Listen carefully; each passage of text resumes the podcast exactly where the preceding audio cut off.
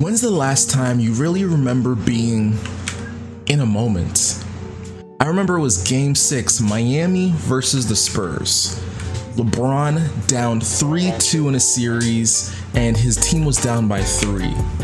LeBron had the ball with a couple seconds left, came up the court and dashed a three.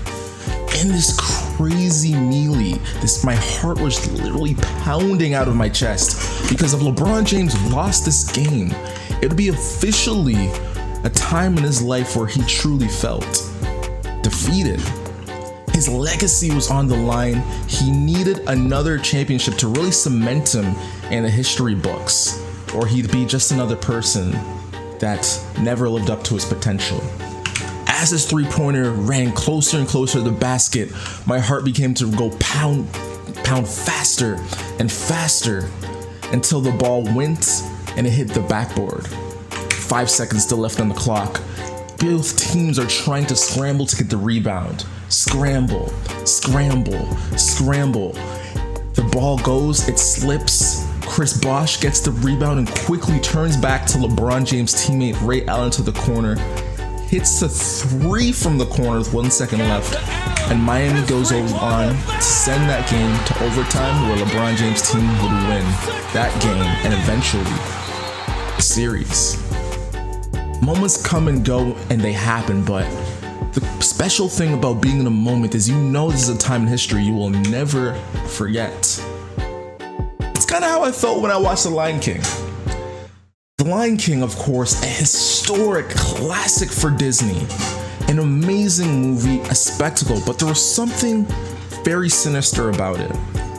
And I want to give you my review and tell you why Lion King was so sinister in its making that it itself caused Disney, caused Netflix's stock to drop and made Netflix maybe never be the same again. Hi, this is Fly Stewie, and you're listening to the Uneducated Investor Podcast. Feel free to drop a like, a comment, and subscribe! Because that's, my friends, how we grow. And of course, if you're listening to Apple, leave a five star review because it helps algorithms, helps the YouTube algorithms, helps Apple Podcast algorithms. All the algorithms are better. Please leave a like. These take a long time to make, of course. Disney has been an absolute powerhouse this year. I don't know if you guys really understand what's going on, but they have been absolutely phenomenal. And I want to show you guys something that's a little bit crazy, a little bit ridiculous, and no one's really paying attention to what's going on here.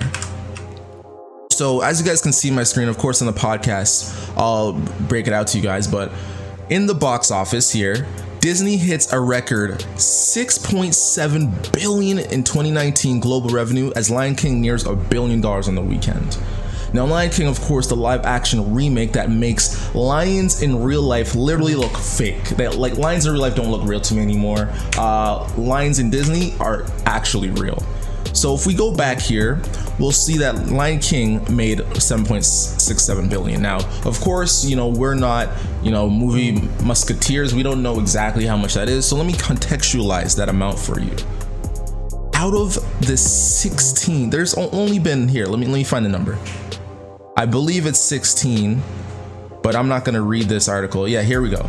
There's been 16 billion dollars collected worldwide when it comes to movies so far in 2019. 16 billion dollars. Half of the movie year is gone, and the summer has the biggest blockbuster movies, of course. Now, out of that 16 billion dollars, Disney itself, just the company Disney alone, has collected over 45% of that amount of money. It's a ridiculous amount. 45%, they essentially have, or and are approaching slowly before eyes, a monopoly on the box office movie experience. Now, as we go down, you can see that their 2019 calendar is not even done because they still have more big hits coming. That's this thanks Thanksgiving. They have Frozen 2, and of course they have another Star Wars coming up.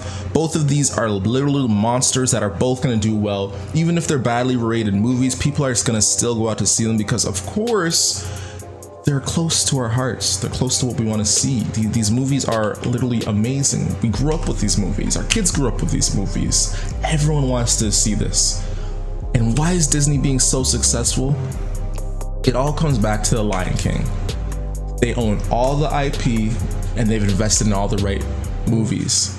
So when they bought this huge Fox merger, it's just another time where they bought another catalog of movies to add to their arsenal. So why did Lion King pull Netflix? Let me tell you guys. Something crazy was happening on YouTube that I noticed. Right? The crazy thing that really happened on YouTube that I was noticing is that they were getting people who worked on TV. That's the Jimmy Kimmels, you know, that's the Trevor Noahs, these people with these daily shows. They're getting them to make these YouTube channels and make actual content for YouTube. How do I know that YouTube is encouraging this and maybe some backdoor deals are made? As you can see, YouTube has this area called the trending page. And in the trending page, basically the hottest videos of the day get put there. And the crazy thing about this page is because it is the trending page, your video just being on there will make it so the billions of users that go on YouTube each day see your video and your views will literally skyrocket to the moon. Like they'll go crazy. And these daily shows just keep going on there and on there and on there, even though a lot of them talk about very controversial, political, advertiser, unfriendly, some would say, content. YouTube still puts their shows on there. Now, at first I didn't understand this. Maybe this was just some preferential treatment. But what this was, was YouTube was seeing that, hey, here's an audience that they speak to that still watches TV what if we could get this audience they speak to that watches TV still and doesn't really go on YouTube to come on YouTube by putting their programs literally on YouTube for you to watch. So, you know, that's your 60 year old grandmother, your, you know, 50 year old mom, your 40 year old dad. I, I don't know why these ages keep going down, but your whole family who never really goes on YouTube now all of a sudden sees that their favorite CNN, uh, you know, commentator is on YouTube with 10 minute videos for them to watch. So this is a great way for them to continue to drive usership to the your YouTube platform. Now I want to show you something. Show you guys here. If we go to Disney stock, we'll see here, as you guys are watching my thing, we'll see here that there is a huge pull right here that goes up. Huge pull. Boom. Disney's going, Disney's going, and all of a sudden, boom. Wow. Now, this stock has a dividend of 1.22%, right? But like this jump is ridiculous. This is like a 30% increase in the stock ownership. And basically, what this was was Disney announced that they would have Disney Plus, that's their Netflix competitor, their over the counter movies, uh, video and movie service. They essentially announced it around this time and announced some titles that are going to be on it. Now, these titles that are going to be on it, um, I'll give you a list of some titles here Disney Plus titles. Now, these titles are ones that essentially they come off of their um, movie success. So remember that 45% of box office sales? Disney's whole strategy is that they're going to essentially use those sales to boost their viewers of Disney Plus by directly creating shows that take advantage of the Disney Plus. So if you want to really know what happens in Marvel's Avengers or Marvel's Endgame, you want to know what happened to Loki in Endgame or Avengers, they're going to use the Disney Plus app to do it. So here we go. The release date will be November 12th. If you guys can look at my screen here, how much it will cost, it'll be $7 a month. And you're gonna stream it just like Netflix.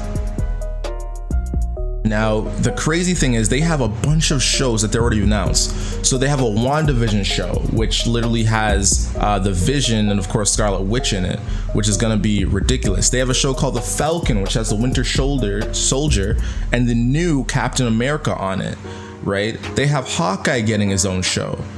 Like th- this show is gonna be crazy. Hawkeye literally has Jeremy Renner, one of the most famed actors in Hollywood, just having a Disney Plus show, and they're using essentially all their IP to drive what's happening here. Now to the one of the main questions that you're thinking about. how on earth is The Lion King killing Netflix? Well, I'm sorry, baby. We gotta look at another chart for that. We really have to look at another chart for that, okay?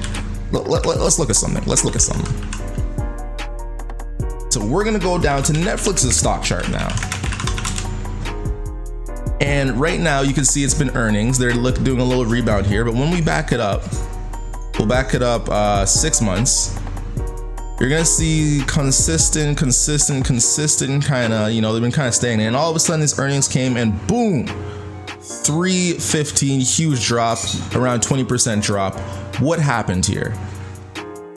The big thing that happened, of course, was that, and if we go back here, was that Netflix in their earnings, they announced for the first quarter that they had negative subscriber growth. And what's happening here is that Netflix has been losing IP, intellectual property, that's their movies. So think about all those, you know, Marvel movies that they just lost, and think about the Friends uh, series that they just lost. They're losing all of this IP slowly and surely because all of these companies are coming out with their own uh, over the counter service. And the big thing about that is that a company like Netflix is coming out with Disney Plus and they're slowly getting all of their IP to the screen, capitalizing on all of that beautiful movies they have under the belt. So the reason that Lion King killed Netflix, and this is a spoiler for everyone who hasn't seen The Lion King, is that Disney doesn't even have to try. They don't even have to try. If you've seen the movie The Lion King, one of the biggest things is gonna jump out to you as soon as you see the movie. Now, this reenactment was a sh- crazy concept that they did, and the first time I've ever seen this really on the movie, in my opinion, right?